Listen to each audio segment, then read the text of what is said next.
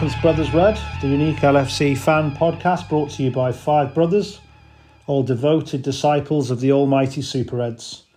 I have a full complement of brothers with me this evening Matt, Fran, Paddy, and Andy, following yesterday's uh, stupendous victory at Stamford Bridge.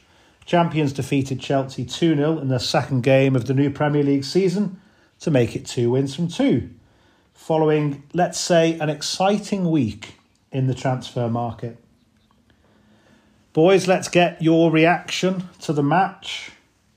First of all, turning to you, Matt, it was an emphatic away win in our rival's backyard, and we got a clean sheet. Just what the doctor ordered, isn't it? Yeah, it's been an exciting week. Absolutely delighted with, with the result. I think the Chelsea game was a potential banana skin, wasn't it? Now, what we were saying last week internally, we weren't worried about Liverpool this season. Uh, the Leeds result four three was flattering on on their account.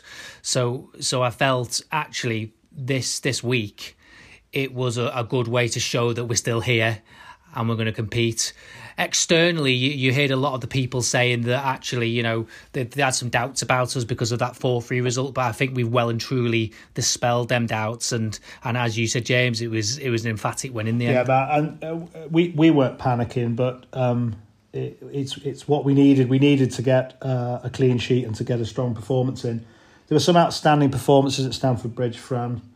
It was a sort of Mortal Kombat style death match for the Man of the Match award between Fabinho and uh, and Mane.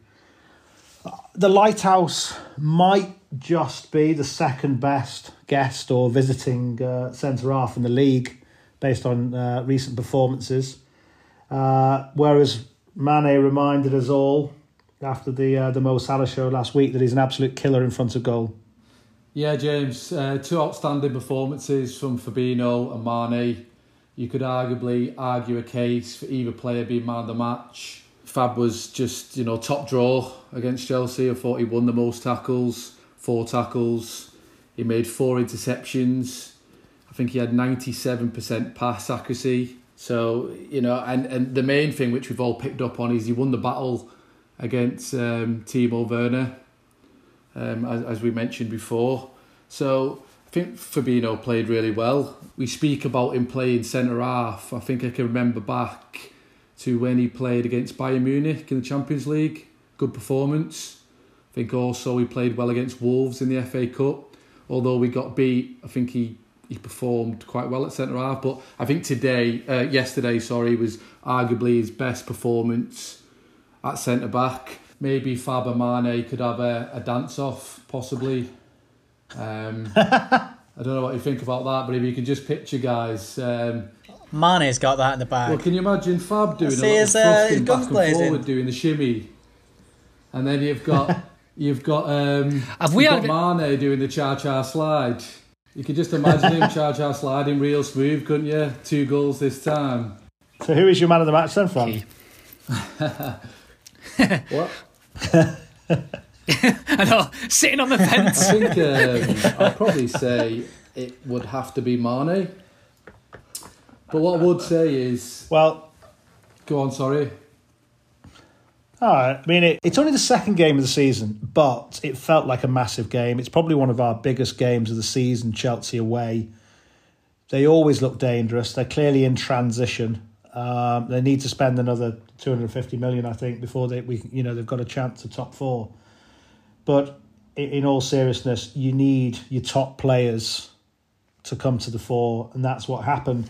I mean, Pad, turning to the match itself in a little bit more detail, Chelsea parked the proverbial double decker bus in the first half. I mean, right from the off, I'm not sure they would have got away with it um, if they had a crowd in there, but they showed very little forward ambition. They allowed Liverpool to play themselves into some real tempo and to control the game. And I just thought Chelsea were, were psychologically bullied right from the off. Um, do you agree? Well, no, actually, I thought um, I thought I thought Chelsea did quite well. Um, not quite to the extent that Fat Lampard um, seems to think. Uh, when when did he get so miserable? That's what management does to you, Paddy. That that's what man. It's the stress, isn't it? He was so sour after the game, wasn't he? He was giving his interview. Yeah, he's um, He, he, he was a bit he was a bit cranky, wasn't he, at Anfield on the touchline when uh, when Trent whipped that one in. Yeah, and I think he I think he hates losing to Liverpool as well. It must be because of that like rivalry, Liverpool Chelsea, where we've done them over a few times. Yeah, but Chelsea Chelsea showed us respect compared to last season. I think they um, last year they had a go both games and and we outgunned them in both games just for quality. Um, they seemed to block the midfield quite well, um, which which made it hard for us to create chances. But um, I think we were we were on top overall in that first half, and um, we'll definitely get into the detail and look at the stats a bit later. Um, but it was a real message. Like we, we're the team to catch, and um, you know, Chelsea looked like a team in transition, as you've said, and the same with the other pretenders as well. You know, you see, it was nice that the Mancs got beat, wasn't it? Yeah, I mean, I- I, I just think Pad for for us to be going to Chelsea. Uh, with the talent they've got, regardless of the new recruits they brought in, but Werner obviously started, Havertz started, who just looked like a lost boy, didn't he? Um, the sending off of Christensen uh, was the defining moment in the game. Although I, I, I would say Chelsea was so so meek in the way they, they, they played, and that was probably the, the, the defining feature of the game. But that that was a, a sort of rugby tackle, sort of hybrid suplex that Christensen does on uh, on Mane. For me, he's bound to score. He's bound with his pace to get that ball, and then once we once once once once he gets that, he rounds the keeper and scores, and we and we never look back. Would you agree, Andy? It was a defining moment in the match. Yeah, I think the sending off was definitely the turning um, of the tide and, and the real watershed moment in the game. Um, but I uh, take a slightly different view to you, James, and I side more with Paddy as to the first half performance of Chelsea. I thought for the first 35 minutes, I think both teams are quite well matched. I thought it was an interesting tactical battle, a bit of a chess match with both teams being quite stable and solid, and there's only there was only a few flickers of chances in the first half. But I think once that sending off happened, I could only see one winner, and I think the the second half performance was just full of class, confidence, and composure. Perhaps best demonstrated by Thiago's second half performance. It was just a, a comfortable uh, and um, a good performance. Andy, you promised me you wouldn't say that word because you know I get very excited when that word gets mentioned. yeah, thanks, And. I mean, um, for me, once this, once he's once he's sent off, it looks as though it's going to be a two 0 victory, comfortable, and that's how it turned out. We've had a look at the sort of at a at a glance eye test reaction to the match, but let's see how that fits with the numbers. Um, let's have the stat attack over to Pad and his monocle. Yeah, so as we all know, a nice 2 0 win, our second win of the season. Um, we won our last, um, we've won, sorry, we've won four of our last six games now at Stamford Bridge, uh, which is which is mega. I remember the time when Mourinho was in charge and you couldn't get anything there. So, real sign of the times changing. Um, I think the stats are do- in, when you look at them in total over the 90 minutes are quite skewed by the red card. So, I think as I'm going through them, I'll try and I'll try and drop a few first half stats because I think that's a bit more where it's it's a bit more interesting. Um, in total, the shots Chelsea had five, Liverpool had eighteen. Three shots on target for Chelsea, six for Liverpool. But at half time, it was one shot to seven. So Liverpool did have the majority of the chances in the first half, but they were quite limited to long range shots. Um, if you actually look at the XG in the first half, it was 0.03 to Chelsea to Liverpool's 0.36. So, you know, on you're rounding to the nearest goal, it's you know, it's nil nil. It was quite tight in that first half. The possession stats overall was 39 to 61 to Liverpool, but at half time it was 47 to 53. So again to Liverpool, which again shows that it, it was was quite tight in there. It, it was tight pad just to jump in there, but that's because Chelsea showed absolutely no ambition. I mean, presumably most of that first half was played with them just knocking it round at the back.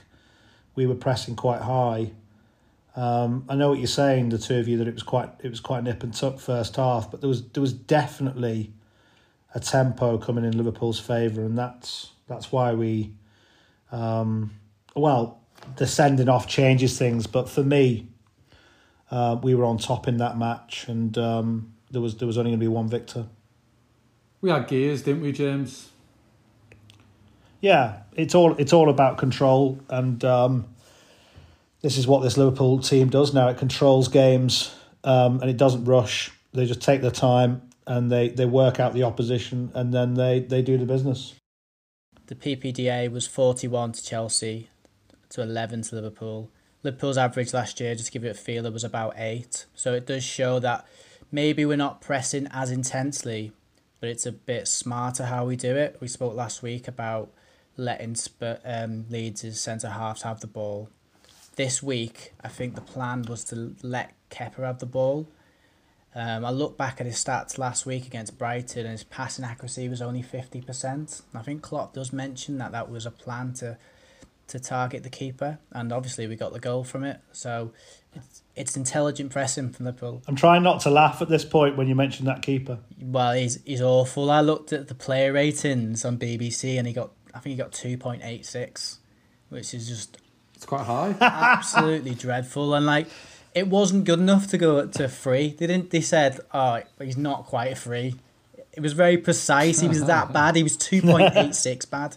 But Pad, that um, I mean, Matt, just to bring you in on that, the PPDA for Chelsea was what about forty one? Did you say? Yeah, it was. Yeah, which showed that they were deep, but also it is it is skewed. It would be quite interesting to see what it was um, at half time. Yeah. Okay. Very defensive performance from a from a team that's just spent quarter of a million at home in the second game of the season. There it is. I'll stop Well, banging yeah, they didn't drum. create they didn't create a chance um, up until um, pretty much the the sixty seventh minute, I think it was, um, when Mount has a shot. Only one shot in the first half. Um, the biggest, f- Surely there was a mountain to climb there, though, Paddy. the first, um, the first real chance was was Werner, and he what he was doing is was he dribbling a lot. Um, so we had zeb- seven dribbles in that first half. A lot of it was cutting in on from from the, the left flank, but Fab had such a good game, and he managed to stop most of that. And I think the real battle was in midfield. Um, Kante had a really good game, and he was the one breaking the lines and showing any real threats. So it'd be interesting how that would develop in the second half because I don't know about you guys, but I thought Chelsea actually won the midfield battle in the first half, and Liverpool were um, resorted to a lot of a lot of a lot of wide play and, and struggled to find some of the, the gaps. Yeah, I don't agree with that. I think I I mean I, I thought Fran that um, Kante was unbelievable because I mean without without Kante, since Chelsea haven't got a midfield, but Naby Keita, our mate Naby, was a little bit vacant. I thought in that match, so I can see why Paddy was a bit sceptical about the midfield performance. But to me, the midfield were on it and were a bit much more combative than they were last week, less passive than they were, particularly for the first first half against Leeds. Kante always plays well against Liverpool. Um, I think he's, he's, he's a great He scored player. last season, didn't he? Yeah, he's a great player. I think equally Liverpool. I think we go back to, to our friend Naby. I just obviously we'll go on to talking about Thiago, but I just thought Thiago done so much more when he came on than what Naby. I'm not Naby's biggest fan, am I? I want us. I want to kind of, you know, I want him to do more in the games, and I think it was a prime opportunity yesterday playing in a big game to really make a stamp and really get involved in the game, and it just it's, it's too little and not often enough for me. Yeah, the key the key for Naby is to stay fit. Let, let, let, he needs to stay fit for full season. Yeah, judge him on eight or nine games consistently playing. I think is probably a fair fair assessment. Paddy, back to the uh, back to the stats. What what else did you you, you pick up? Yeah, I think we've co- I think we covered a lot of it. Um, I think Liverpool's midfield has changed this season. Um, it looks like Henderson is Henderson was holding, and then Keita seems to be playing a bit more of a traditional centre mid, and Gini Wijnaldum's actually kicking on. Um, there was a um, heat map on Twitter showing how high and offensive he was, and if you look back to the Leeds game, it was something very similar. So, you'd think it was more the other way around, where um, Keita is the one further forward. But I think what Klopp likes is he likes him running those lines and breaking those lines, making space for Mane and um, Robertson on the left hand side. I think we've got different styles of midfielders now, and we'll talk on to uh, some of the new signings and what they bring. But um, interesting, I think Klopp really is trying to bring that unpredictability in the midfield this um, this season. It was just shown by some of the you know statistics like the dribbles, for example. Um, Gini, Keita, Mane, Salah all had similar levels of dribbles, three or four. So it just showed how Liverpool tried to just be um, unpredictable, really. And uh, the heat maps heat maps show that there's lots of there's a big clump of red in the Chelsea midfield where we've tried to find those half spaces, and then you've also got um, red uh, heat maps, uh, heat like spots, sorry, at the sides where if that's not on, the switch is on. It's interesting. There's like a there's a circle um, where just Trent looks like it's been stood all game, just offering that outlet. Um, so yeah, really, really interesting stuff. Yeah, I mean, Matt, I suppose the going back to the the match itself, you've had the pleasure of watching the ninety minutes again, uh, albeit without um, zero anxiety about the result. Statistical analysis is a little bit difficult to um, interpret um, because the second half is obviously completely skewed by the fact that Chelsea are down to 10 men. But Liverpool, I thought, we were on top first half, but it, it was a bit, it, it wasn't um, as though we created a lot of chances. And I suppose we've got to recognise, although Fabinho, as Fran says, had uh, Werner in his back pocket, Chelsea still looked dangerous at times, didn't they, in that first half? Well, I mean, I think we started off really, really well actually because it was a good start and it was a good away performance. There was a clear intent to press, obviously, as we've already said. Paddy did say about Wijnaldum, Wijnaldum pressing, but actually Keita was pressing as well. So it was a bit of like a five. It was almost like a five, which is a kind of a different kind of matrix I I, I picked up anyway.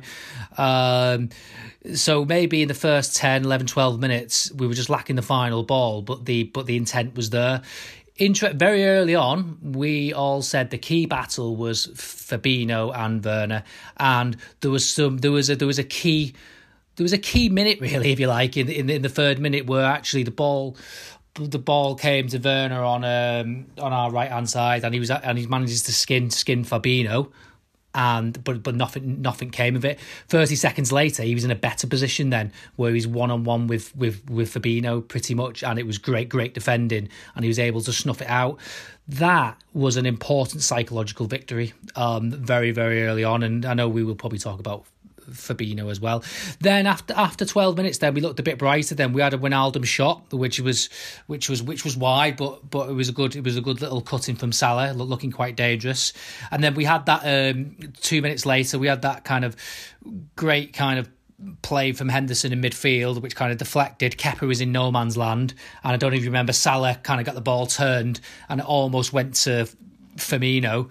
Uh, but Christi- Christensen, um, the the hero of the game, uh, managed to managed to block him out there, didn't he? So I think you you could see that Chelsea were obviously playing the low block, and and it was obviously it, it was costly, wasn't it? Um, as he said, Chelsea showed a few few few glimmer few glimmer of opportunities. Kante made a few good good breaks uh, forward. Uh, Werner Havertz would were quite quite looked looked a little bit dangerous in the first sorry in that in that period, but didn't manage to to kind of um, break our lines. But I think what happened then is coming into 30 minutes, 35 minutes, we started to really, really squeeze Chelsea and I think it's I think it started to tell really. We had some great crosses from Trent. Robbo Robbo had a missed missed hit cross as well. If you remember, um, in the 36th minute where he was looked like he was going to volley it, but he but he didn't. He kind of miss miss hit it. And then again, there was numerous examples of Fabinho just just winning the ball off um, um, off uh, Werner, and obviously the key the key the key incident in the end of the first half was was the goal, wasn't it? Um, it came from a Chelsea cross, um, Alonso header, and then we were able to break Ali rolled the ball to Henderson, and it was an, an astute, astute pass, unbelievable pass from Henderson. And then obviously um, he got uh, he got tackled um, illegally. He looked more like a rugby tackle. Uh, it was a clear sending off. Trent didn't make much of that much of the free kick afterwards, but I, I would say with that incident, I think I know the xG is is is nil nil, but I would say with that piece of piece of brilliance really that we probably deserve to be just about one 0 up at half time. Yeah, because that because unless Mane is um, you know brought brought out of the way, um, he's he's going to score there, isn't he? And then he scores, and then we go in one 0 at half time. It's the perfect scoreline. There's no way Mane with the pace he has is not going to get that. Yeah, I disagree. I disagree actually. Um, I thought it was a very tough call because if you watch the bounce, the ball it skids a little bit. And well, that, yeah, it, I, I do think it was a 50-50. Like I'd I'd back Mane, but um, do think it was really close. And because of that element of doubt, it should be a red card. But I, I do see why there is a there is an element of doubt because that ball does skid, and it's it's quite hard because it, it changes. Um, yeah, I think Paddy, yeah. it's not. It's not. The point is though, is that it's not that the referee doesn't need to be sure that Mane would have got to it. It's just that um, restriction of a goal opportunity, and that's the point, isn't it? That I think most people would say that when the ball was put through, that there was a goal scoring opportunity as opposed to definitely going to get onto it. Because he only has to get his toenail on that ball, flick it over the keeper, and then he's in, isn't he? Lightning pace. And I think just on, on a serious point, you know, what we didn't mention about that was the movement and the run from Mane which was outstanding. He, he forced Henderson to put that long ball through to him from his own half. It was a great run, and it sums up what Mane was about. And he was so busy and so dangerous. It's great movement. Yeah, you're right, and and they showed that on Sky Sports, didn't they? That Mane's on on on our left hand side, and he just absolutely darts in, doesn't he, to the centre. Henderson rightly got some credit from Carragher on, on again on Sky because um, even though he's not he's not Brazilian or Spanish.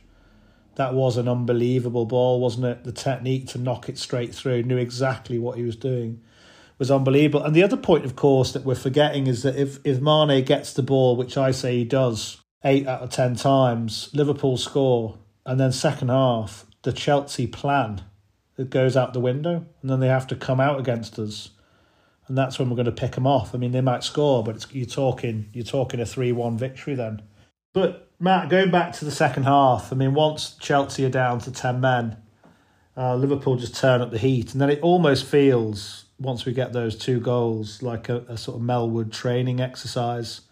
Yep. Um, Exploitation, clinical, purposeful. All these all these type of things spring to mind, and it was perfect for Thiago, wasn't it? Um, we were all doing our Spanish dance when he when he when he when he came on.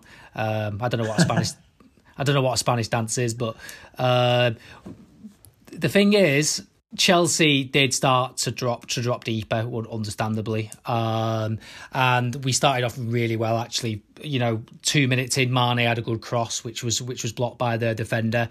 Mane skinned James on the left side, got a free kick. We didn't quite quite make the most of it, but they were the kind of the early signs to build up that impetus, and and with that impetus, then we we got our obviously uh, we got the sexy goal, didn't we? It was a. I know we're going to talk about the goal a little bit more later, but it was just an unbelievable one-one-two between between Bob and Salah, and what a what a header, a slam dunk header from uh, Mane. Afterwards, then you, you know you start to see the class from Thiago. Obviously, you know he had loads of time on the ball. His pass completions was was, was ridiculous. Robbo and Trent were, were were playing so far up. Uh, Chelsea were just kind of becoming more and more you know, kind of penned in, which which which we talked about last week. And then obviously the second goal, then wasn't it? The second goal was well deserved um, for our kind of intent really uh, obviously terrible mistake from the goalkeeper but Mane's kind of it just emphasizes his attitude hard work to be able to score and then then it was just cruise control then wasn't it I mean there's not there's not too much to much to analyze apart from the fact that Fabinho kept winning the ball off Werner. so so you know yeah. you know and the pen mat as well. That's it, isn't it? So No, no. I mean, I'm just. I will come to the pen, but I mean, uh, Sorry. Uh, the war the war was pretty much won then with, with, with Fabinho. It was nice to see Millie come on though, wasn't it? You know, uh, he, he was a positive sub. He he was able to get some game time, and you know he he, he played really well, passed passed really well. Wijnaldum had a had a shot, didn't he, from a through ball from from Bobby on sixty five minutes. That that could have been three 0 Chelsea pretty much. Uh, really threatened. Paddy did mention that Mount mounted that shot over the bar. And then I think for a couple of minutes, just before the 73rd minute, where they got the, the pen, we got a little bit lazy and, and lethargic, but, you know, that's understandable. Well, you know, it could be understandable in, in, in one sense. And it was a bit of a soft penalty. What, Would you not just say it was cruising, Matt? I, I don't know if it was lazy. No, no, no, no, no, no, no, no. I no, no, no. we No, cruising no, a I didn't say bit. we were lazy. Uh, I didn't say overall we were lazy. I just said for that free couple of minutes before the penalty, uh, we took the foot off the gas only, only for a few minutes, and, and then we just let in a well, we we conceded a silly penalty. But what what I would say about the penalty is it, it was soft. Okay, it was a pen, but it was great to see Ali Ali make that save, wasn't it?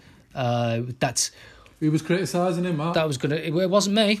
I I, I wouldn't. No, I wouldn't. Andy. I wouldn't. Uh, was I wouldn't Andy. criticise Alisson Becker. I think it was. Uh, I think it was Andy's criticism. Well, listen, No, but I've all- got I've got some backing, haven't I? Jamie Carragher, I think, had a piece in one of the newspapers saying that um, in the last eight or so games, Alisson was replicating the form of, of Mignolet, which I think was slightly harsh. I think went a bit further um, th- than what I said last week to James, which That was harsh. That, yeah, He's better looking than Mignolet as well, isn't he?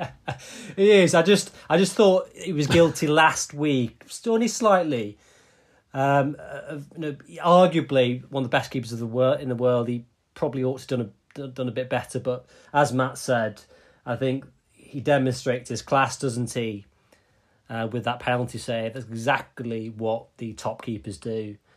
Because had that gone in, Matt, it would have been uh, potentially a nervy finish to the game.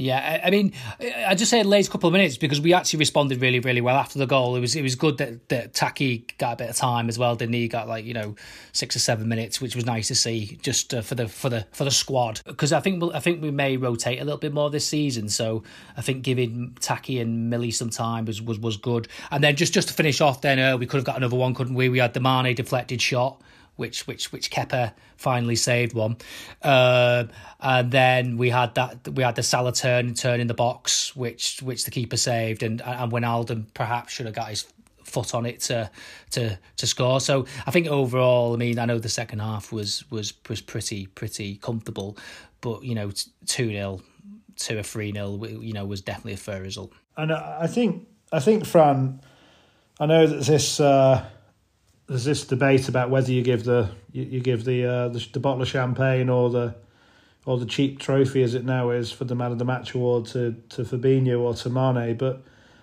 if you just stop and think, as I think we have to, about Mane's contribution to that match, he's involved in the penalty. uh, Sorry, not the penalty, the sending off. He's dangerous throughout the game and then he scores two brilliant goals. Brilliant for different reasons, weren't they? Mane in particular was brilliant, wasn't he? At times it was almost like a Mane sort of highlight reel, you know, just pulling off all these different uh, different players within the game. Just worked really hard. I think he had three shots, two goals, three dribbles, um, and just watching him at times, I think I was dribbling. So yeah, he, he was brilliant, and we mentioned his movement as well, wasn't it? And I think Gary Neville, you know, mentioned the fact that his, you know, his work rate and what you get from Mane with goals. He's he's the complete player, isn't he? Yeah, he's he's he's world class. But that first goal, Fran, it's a telepathic link up, isn't it, between the front three? You don't often see them all linking up directly together, although they play so well. Um, and that, I mean, that header. I mean, that's what's forgotten about Mane sometimes. He's, he's just unbelievable in the air as well, isn't he? I mean, you think, for example, to the winner against Villa last season, it's not only does he get his head on that, he puts it right in the corner. And then the second goal, I mean, you must have enjoyed that. Yeah, they're both both great goals, really. Um, I thought, you know, let's not forget Firmino picks the ball up sideways and passes it to Salah, and then sets off for the return. He goes beyond Alonso. Salah picks up the ball, cushions it, puts a left footed ball across. Firmino crosses without even breaking stride. And then Mane just gets in front of the fullback James, swivels, leaps, and flicks the ball into the top corner of the net. It was a great header, wasn't it? The second goal as well, you know, it just sums up this sort of. It was a show-stopping sort of piece, wasn't it, for Mane, where he was frustrated and angry about giving the ball away, and then I think um, Tomori plays the ball back to Kepa, and Kepa's got the idea of just clearing out of the box to Jorginho, and Mane is just obviously still angry about losing the ball earlier, just charges him down and just wins it and just knocks it into the back of the net. And it was just his performance up, some Liverpool's performance up. And, you know, arguably you could say the second goal was more important. Well, it's it's it, it's just uh, the microcosm of the macrocosm, I suppose. That it just shows that this team is built on a burning desire to win. This fighting unit that we have doesn't give up, keeps going, and that's why we're unstoppable.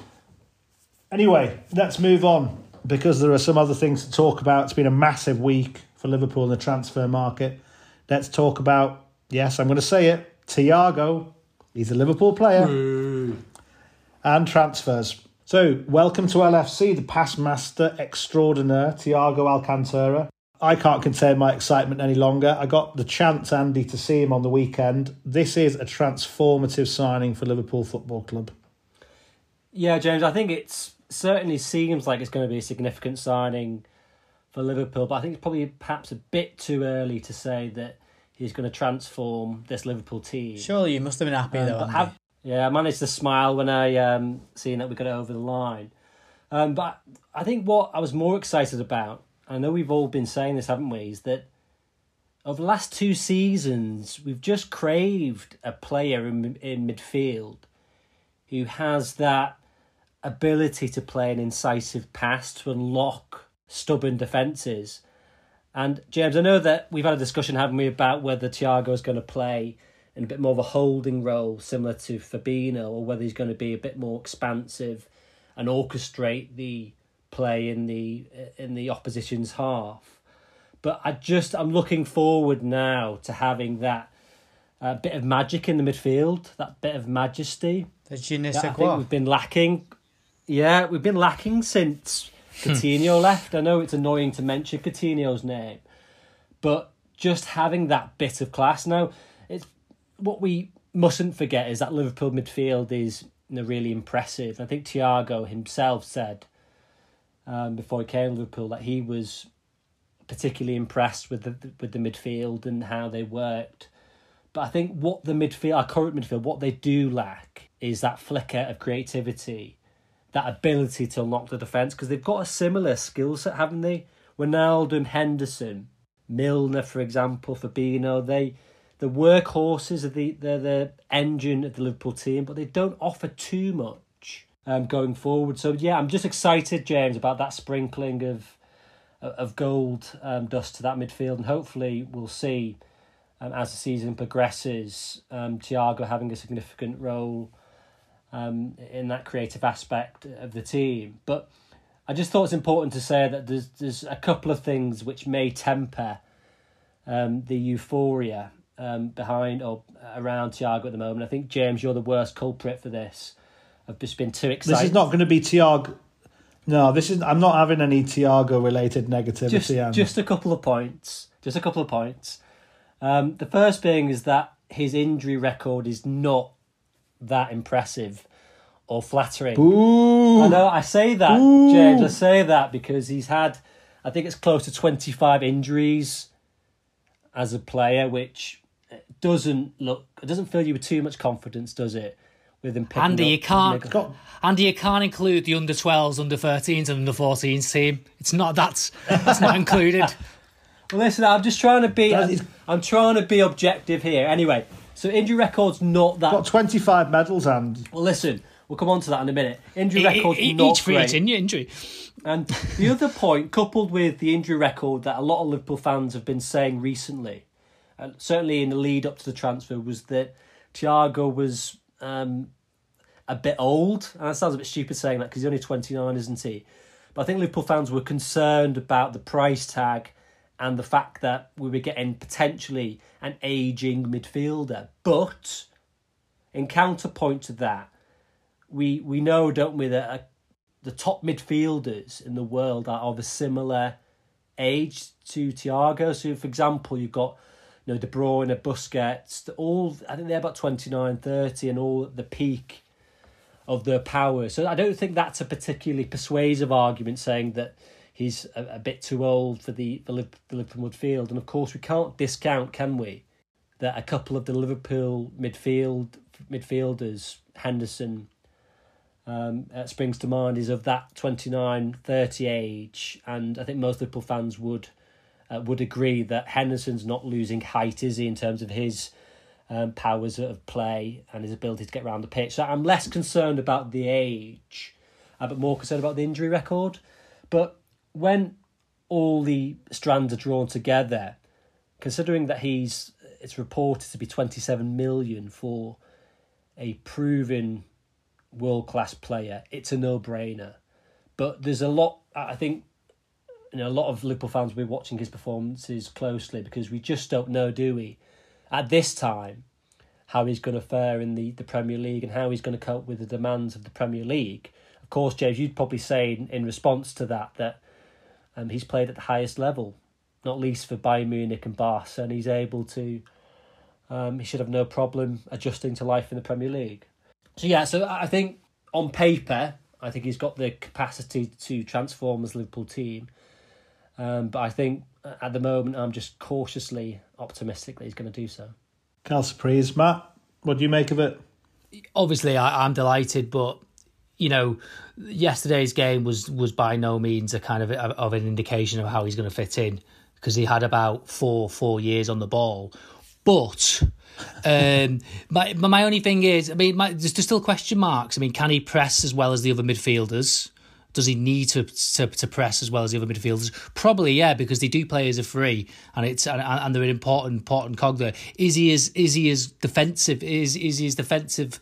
Is he sound as the other midfielders? So so there are still some question marks, but obviously I'm still delighted and, and excited. But but we've just got to see. I mean, Pad, it was a perfect game really for him, wasn't it? He comes on at half time. Uh, Chelsea are down to ten men. He breaks, you know, passing records, doesn't he, with the amount of um, times he gets on the ball. But he's just got that star quality. I mean, you know, you just look at the the no look passes and you know the, the the way he sprays the ball round. He looks to me more like Alonso than a Coutinho type player, and he's not someone that we've we've had for a long, long time in our midfield. Someone who's got that panache the way he just caresses the ball. I mean, I think he's going to be a real asset to us, and he's also unpressable. Yeah, just yeah, just the just the way he gets the ball out of his feet. It's just it's so good. It's so silky, and when you've watched the Champions League over the last 20, 30 years, there's always been one or two of those midfielders who are just absolute class. You know, Xavi's, the Pirlos, Seedorfs. There's so many of them, and now we've just gone to Bayern Munich and just just plucked him from the team and go, yeah, we'll have a bit of that, and just improved an even better team. You know, the one thing that people would say about Liverpool is we don't get enough goals from midfield, and now we've got we've got star quality there and so many different options in such a like long season where we're going to need lots of options, lots of different styles, and um, unpredictability. And he he gives us that, and everyone was you know creaming about his um his, his passing record, and just to, just to emphasize it, he got the record number of passes in 45 minutes, 75, um, and more passes than any player in, in, in five Premier League teams, including Chelsea and Spurs. He had 6.5% of possession. I mean, it's just, just incredible. And just, just to compare that, he had, he had 89 touches in the second half. Gini had 32. Kante had 35. So it's just... That's what I was going to pick on, Paddy. It's... It, it, you look at someone who's a new player coming into a team who's just won the Premier League and he comes onto the pitch in a big game against Chelsea and he has 89 touches of the ball. He wanted the ball all the time. 89 touches in comparison to the other players like Paddy. And sorry to cut you short there, Paddy. The likes of Kante only having 35. I think had a little bit more than that, but it just shows the confidence. And we, we all know he's got confidence because he's won everything in the game, hasn't he? But I was really impressed with someone coming on the pitch and taking control, wanting the ball, wanted to play the forward passes. I was really impressed with him. He's a class act. Yeah, Fran, you, I've I noticed with it. I don't know if you found this as well, but it seemed to me that his performance was similar to Van Dijk's first performance. You know, you're just able as a fan to look at a player and just see straight away that they've got that silkiness, as I think Matt said or Paddy said, that silkiness, that bit of class. And it was just clear to me as soon as he had three or four touches, you could just tell he's going to be a player. And I had a similar thought when I saw Van Dijk It's just that confidence, that composure, that class, which just stands out. I don't think that I've seen that necessarily, not just to criticise him again, but I don't think I've seen that with Naby Keita yet. That standout performance where it looks almost effortless.